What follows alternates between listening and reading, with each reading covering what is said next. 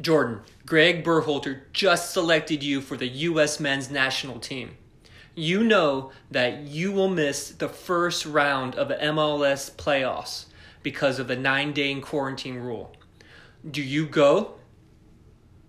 Hey, everybody, how's it going? It's me, Jordan. I hope you guys are ready to lace up, put them sweatbands on like they've never been taken off before because that's a great question, Nate. You know what? First off, before I even answer that question, how dare the MLS and God, whatever the hell is uh, the, the commissioner Don Garber decide to put the MLS playoffs right in line with an international tournament. I hope this is an eye opener for the U.S. men's national team, Secretary of State, President of the Union, whatever the hell he calls himself. you do not need to have a playoff system when the rest of the world has international break. It's ridiculous. It's redundant. We need to get out of this damn playoff system. There should just be 40 games or whatever. You play everybody twice, and that's it. The system needs to go away. You have JP Morgan trying to build a whole nother league in Europe when they should stay in here and just build up the MLS and make it powerful and make sense. So, would I go? Absolutely. You know, it's not every day that you're going to go and play in a meaningful game for your country. It's just an international friendly, but if I'm good enough to go to a friendly, I'm good enough to get my club back into the MLS playoffs next year. What about you? If Tatas or TD or Dick just called you up and said, "Hey, Nate, you want to come play? You going?" If Tata called me for the Mexican national team, hell yeah, I'm going. Just like Pizarro did for Inter Miami. You're going no matter what. Mm-hmm. Sorry to the team, but my alliance is with my country. Welcome. It's funny that you say that because uh, you know you say your alliance is to your country. You live in America. You're born in America, and yet your country is south of the border. Whatever. We'll get whatever. You know. That's right. Continue. Welcome everybody to Did Someone Say Soccer? Yes, finally, Jordan got his permission slip signed and he is on the show. Welcome That's back. Right. I even got it laminated. Laminated.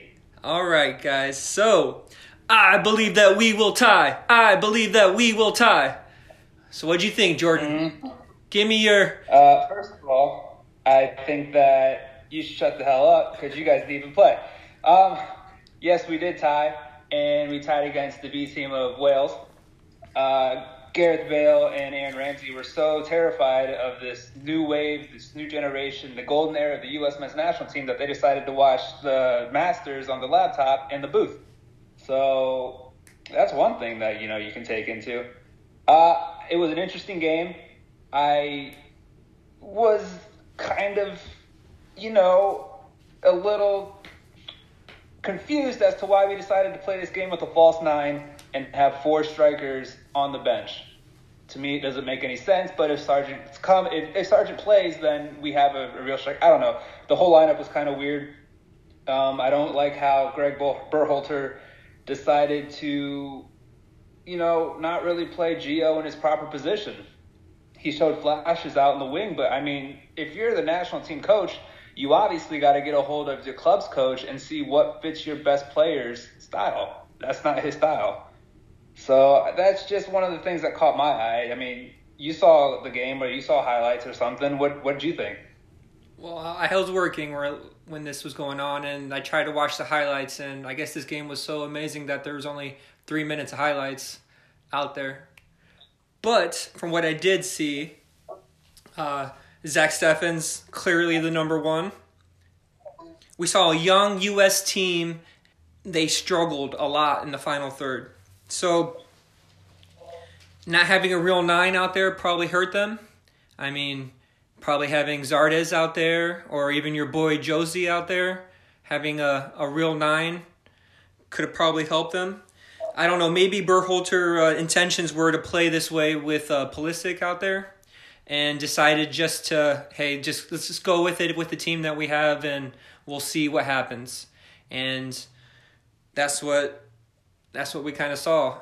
I mean, we were seeing players playing out of out of their position. We saw uh, Weston McKennie, who's clearly the best player out there um, today for the United States, um, try to play that ten role.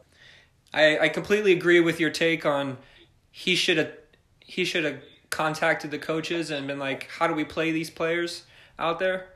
And maybe it could have been a better outcome. Oh yeah. Uh, first off, I just want to go back a little bit. Don't ever compare Jozy to being my boy because uh, that's disrespectful to Zardes.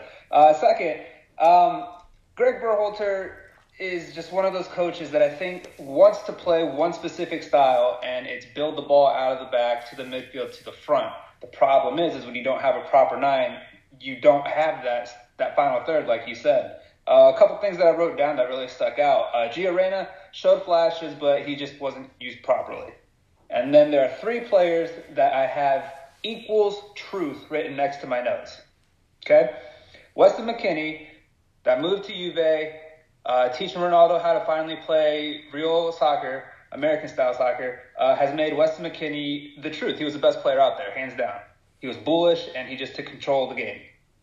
Uh, Sergiño Dest, teaching Messi how to play real soccer the American way for when they both come over to the MLS.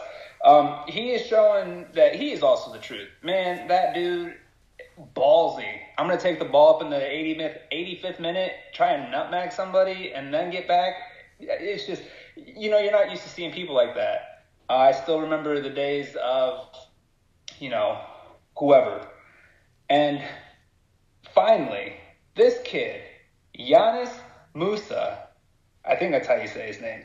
I don't really know. This kid is so damn strong and fast, and the way he played, it was it was exciting. It was just so fun to watch a fast not lethargic, youthful team out there.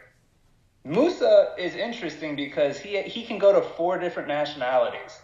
I don't know the other three, but I hope he stays with the U.S.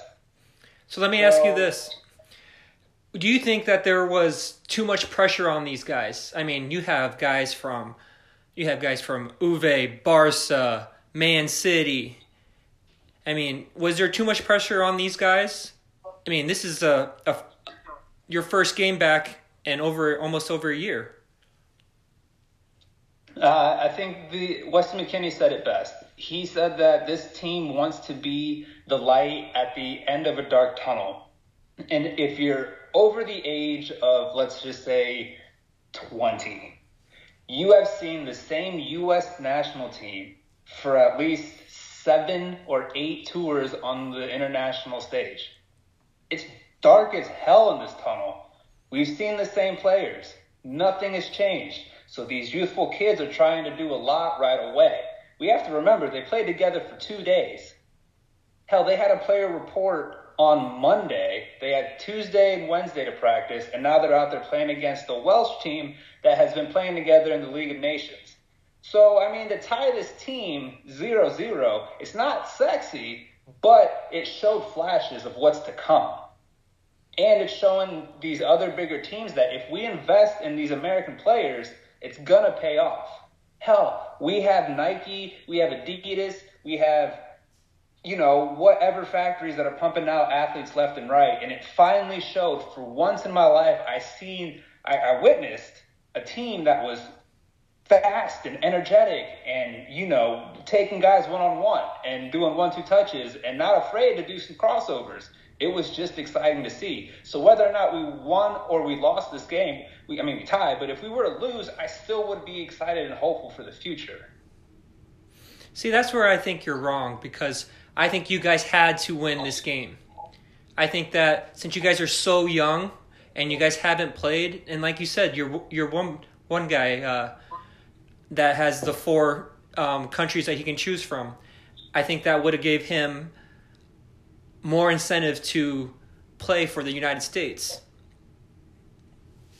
Well, my thing with that though is that he's not. I think England is one of his other nationalities. He's not going to choose England because he'll never get a play there. They're a dumpster fire in their own right. And then I think he has like, uh, I don't want to. I don't want to speculate on where he's at, but some other countries that aren't going to be big name. If you want a chance to play and you want a chance to grow with the team, staying with the U.S. is the best possible po- uh, outcome for you. So, like you know, it, if you're not a U.S. fan, you're a hater, and you think that not winning this game is a failure. When in reality, it's not because we just showed everybody that we are a different team than what anyone's used to. We had no player that we've ever seen before playing. I mean, with the exception of like Reggie Cannon or whatever, but he didn't really have that big of an outcome. You know, these are new guys, these are young guys. We, we didn't have two of our best players. We didn't have Sargent, we didn't have Pulisic. So it, it, it is a step forward. It's a step in the right direction. Now, when it comes to like when Mexico plays, when you play, you have the same team out there. So it, it's literally time to put up or shut up for you and your team because none of your players are out there making splashes in the big market. Yeah, you might have some some guys in the youth academy teams for big clubs, but they're not on the main stage. They're not playing in Champions League. Exactly. So that's why you have these guys that are playing in Champions League. It doesn't matter their age. And if they're playing in the big games, they should come up and play for the national team. The same way. Well, you got to realize that they've had two days to train together. The average age for these guys is 22. You have a bunch of 17 year old kids making their first first cap appearance. Okay, so then do you take? So is this your Olympic team then? I wouldn't be mad if it is, because by the time we get to the Olympics, we'll have more time to play together. Yeah, you saw three minutes of highlights, and a highlight is just the best part of the game. They don't show you the boring part of the game where you're controlling 70, 80% of the game. Yes, but then you had 61% of the of the um, possession, but you didn't score. You didn't. I know, but translate that to the previous years when we would watch them play in the World Cup. We didn't have any possession. Well, you didn't even play in the World Cup. I, I said previous years. Stress the previous. you know, it, it's a different style of play. I'm not mad about this team at all. I don't think uh, Berhalter is the coach to go. I think that needs to get out of here. Donovan needs to step up and take control like we all know he's going to in the future. But, I mean, again, we didn't have Pulisic. We didn't have Sargent. This is a team that was put together. You know, we had two days of full training. I think you'll see a different side when we play Panama. I know Panama's not Wales, Wales, the Welsh, but it's a CONCACAF team. What do you want to see? What do you want to see out of the? What do you want to see in the Panama game that you didn't see this game? I want to see a true nine. I want to see Gio play 10. I want to see Weston McKennie and Gio create some sort of link up play. Tyler Adams was out there too, and he actually played a really good game. These kids, they're playing on the big, the biggest stages that you can play on, and it's showing. Like I said, you know, the three minutes of highlights that you saw, you didn't see uh, Yusuf uh, Jonas Mensah uh, manhandle these men out there. You didn't see Tyler Adams control the game. You didn't see Sergiño Dest taking guys one on one. You know, it's stuff that you wouldn't normally see. When you watch U.S. game from the previous years, you're like, good lord, change the channel. These guys are boring. And although you only had three minutes of highlights, this wasn't boring soccer. It was fun. So I think when we play Panama, Panama's the game that we need to win. We need to score. We need to win. If we don't win that game, then questions do start rising for. All right, guys. Well, that was hot and heavy. And we, after this break, we'll get into the MLS playoffs. Okay, Jordan, in two weeks, the MLS playoffs start. The West is pretty much done, but the East still have to fill in some uh, some some brackets. Still have to fill out the brackets. And there's two games that need to be played to to figure out who the Union play and Toronto play. So we're gonna go with the seven seed Nashville against Inter Miami at the 10 spot. Who are you taking? All right, first and foremost, it's very impressive that two expansion teams come in right off the bat and they get into the play-in game for the tournament. You know, that's that says a lot to these owners that are buying these teams like they're they're hotcakes. Uh, overall, Nashville SC has been better, just straight up better. When they played twice throughout the season, Nashville won one and they, they, they tied. That was before Inter Miami had Gonzalo, uh, Higuain. I think it's Gonzalo. They had Higuain and Matuidi and all of the fame that comes with the Miami. So, with that being said, I am going to take Nashville. What about you? I'm going against Inter. I'm going to take Inter Miami. I'm taking. All right. I'm taking Higuain to show up, to push his team through to the next round. So, and if that happens, so if Inter Miami wins, they play the Union. If Nashville wins, then they're going to play Toronto. Okay. If I'm Philly, I definitely want to play Inter. Mm-hmm. Okay, so then we go to the next game. And the next game is at the eight spot, the Revolution. And then at the nine spot, we have Montreal. Right, so in this game, it's very interesting. They've played four times this season. New England Revolution has won three out of the four games. But one of my all time favorite players, Thierry Henry, head coach of Montreal Impact, is going to have them firing on all cylinders, man. He didn't score 51 goals and 42 assists when he played for the MLS for nothing. He's going to get these guys fired up. But that being said, New England Revolution wins. Because it's New England. They cheat.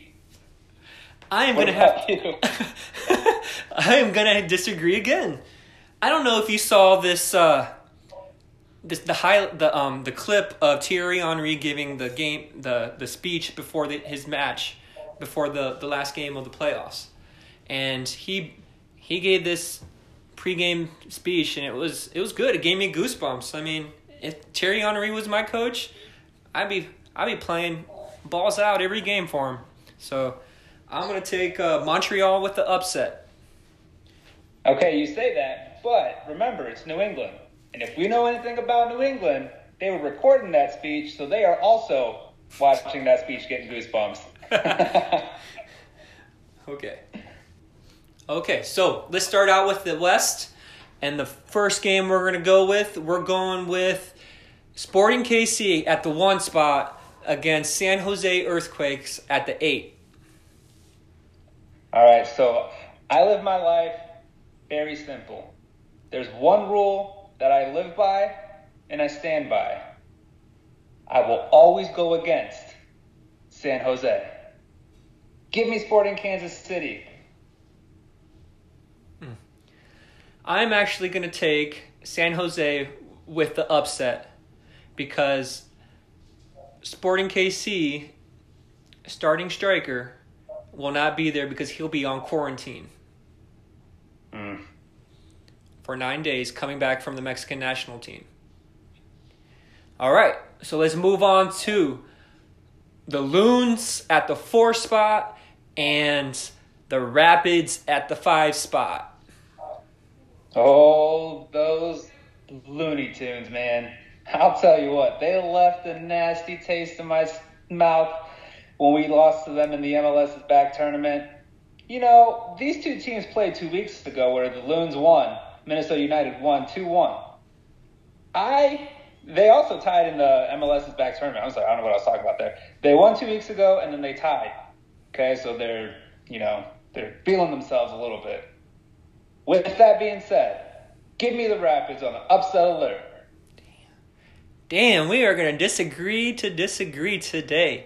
I am taking the Loons. Minnesota United. I just think their coach is a way better coach, and I think that they have a better team. So I'm taking the Loons there. All right, so we go to the next one.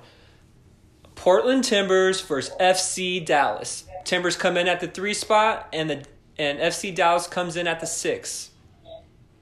All right, man. If you remember at the very beginning of the season, I had a personal conversation with you and I said FC Dallas is possibly the truth. You know, they have a good farm system. They bring these players up, they ship them out, they make mediocre money because the MLS doesn't know how to do business. But Portland is also one of those teams that is becoming an under the radar juggernaut powerhouse. The, whatever, stepping, not stepping stone, but like a stabilizer. You know, it's a pillar, a pillar. I don't know what the hell I'm trying to say. It's a pillar of the MLS. With that being said, give me FC Dallas with the possible upset. As I have this written down, I'm looking down. I got Portland checkmark, but you know what? I just talked myself into FC Dallas. Give me FC Dallas. Hey, you see that scarf above me? What's that say? Yep. It says It Timbers. Yep. Mhm. Taking the Timbers. They're a playoff team. They play better in the playoffs. They play better in tournaments. So I'm taking the Timbers. Sorry, Dallas. All right, the next game. Ooh, this is a juicy match. We have Seattle Sounders at the two spot, and your boys LAFC at the seven. All right. Once again, we're gonna have to have a conversation about you saying people are my boys. No, no, no, sir. This matchup might as well just be the championship game. The way ESPN is gonna broadcast this game, it's ridiculous. I hate everything about it. They've played one billion times this season, and Seattle has won two thirds of the game, and LAFC has won. I don't care. That's how much I don't care. Um, but it is the year 2020, and if we know anything about 2020, if you live in LA, you're probably going to win a championship. Also, no team or three teams, three have only or three teams have ever repeated as champions in the MLS tournament. Give me LAFC. Ooh, we're, we are, are gonna we're gonna agree on this game. I'm taking Carlitos Vela away and the LAFC to get the upset over the Sounders. I don't know. I don't know about you, but I am actually excited to watch every match here for the West. Uh, yeah, the West is all right. I mean, my heart lies in the East. Okay, so let's go to the East. We have the Supporter Shield winners, Philadelphia Union, versus either Nashville or Miami. I am going to take Philly. And it's not because they're the Supporters Shield winners, it's because they're just better than whoever they're going to play. That's all I got for you. They're just better. Yep. I'm going to take the Union also. Orlando at the four spot and NYFC, NYCFC at the fifth. All right, so New York City FC has one too many letters in their name, and I hate them for that, and I'll never forgive them. Orlando City SC is not much better, but they are the Purple People leaders. They are the MLS is back champions. Nani is Nani, and they have a kid, uh, Mueller or Moeller. I don't really know how to say his name, but he should be getting called up to the U.S. men's national team here soon uh, in the second uh, friendly break. Give me Orlando City. I am also going to take Orlando City because I believe that NYCFC have a lot of people missing in this in this first round. All right, so the match that we've all been waiting for, the Columbus Crew at the 3 spot and the New York Red Bulls at the 6. All right, so these guys played only one game, and that was in the MLS is back tournament. We all know what happened. Cruz banked that ass 2 0. Nothing's going to change in this game. You know, the crew were, we, we kind of fell off a little bit. We should have got that supporter shield, but, you know, it's nice to give it to, you know, the Philly, whatever. Um, this game is a statement game for Zardes. It's a statement game for Zelarayan. It's a statement game for Jonathan Mensah. It, it's a statement game for Pedro Santos. All these guys who didn't get call ups to the national teams, this is a chance to say, hey, you might be overlooking me. And I think that those four guys have a shot to play at the national level. We all know Zardes is hungry. Homeboy got married, had a kid. He's going to eat. He's going to eat a lot. Well, your homeboy uh, Diaz will not be playing because he's going on international duty and he will miss the first round. But I'm still going to go with the crew. Glory to Columbus in this match, and I think it'll be an easy win for them. All right, on to the sec. On to this next round, the next match. Uh, Toronto at the two spot versus the higher seed that the Union doesn't play. uh, give me Toronto. They have a seven thousand billion dollar budget that they can buy all these old timers and hope that they want to go to Toronto and play.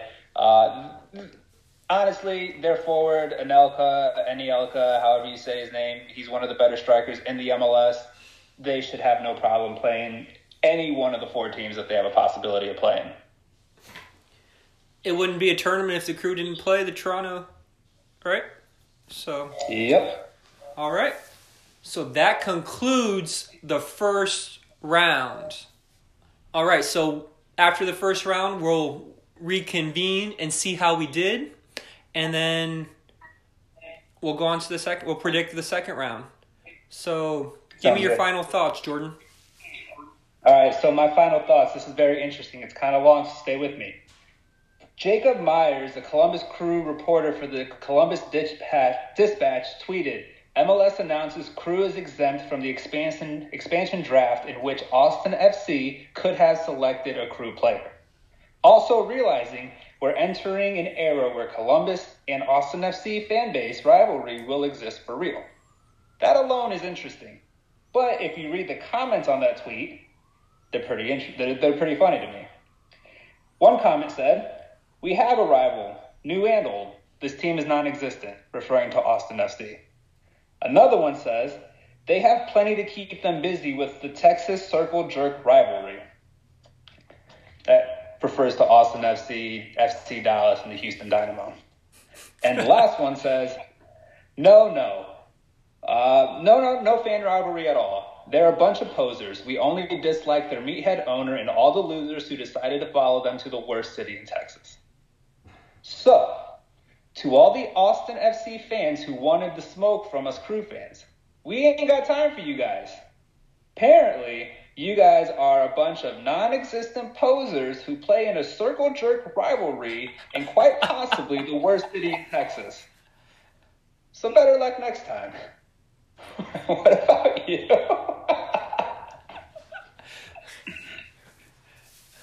Damn. Okay. Final thoughts. So I got on Facebook actually, and it shows your memories every like every day that you that you sign on. And yesterday, our memory was when Mexico beat the United States two to one in Columbus. That was an awesome game for a Mexico supporter. your face right now, but. I also sent you a picture today of was it Chucky, uh, Tecatito, and uh, Raul Jimenez. So I'm excited to watch them play on Saturday in their match, and hopefully we can see some good stuff coming from them. I want to thank everyone for listening. Uh, make sure you guys subscribe to our show. Uh, hit that follow button. Uh, follow us on Twitter, Instagram, and hopefully we can continue to bring you guys good content. And Jordan continues to get his uh, permission slip signed and uh, continues to be on the show with us again because we missed him. All right, guys, tell your friends, tell your family. Have a good night.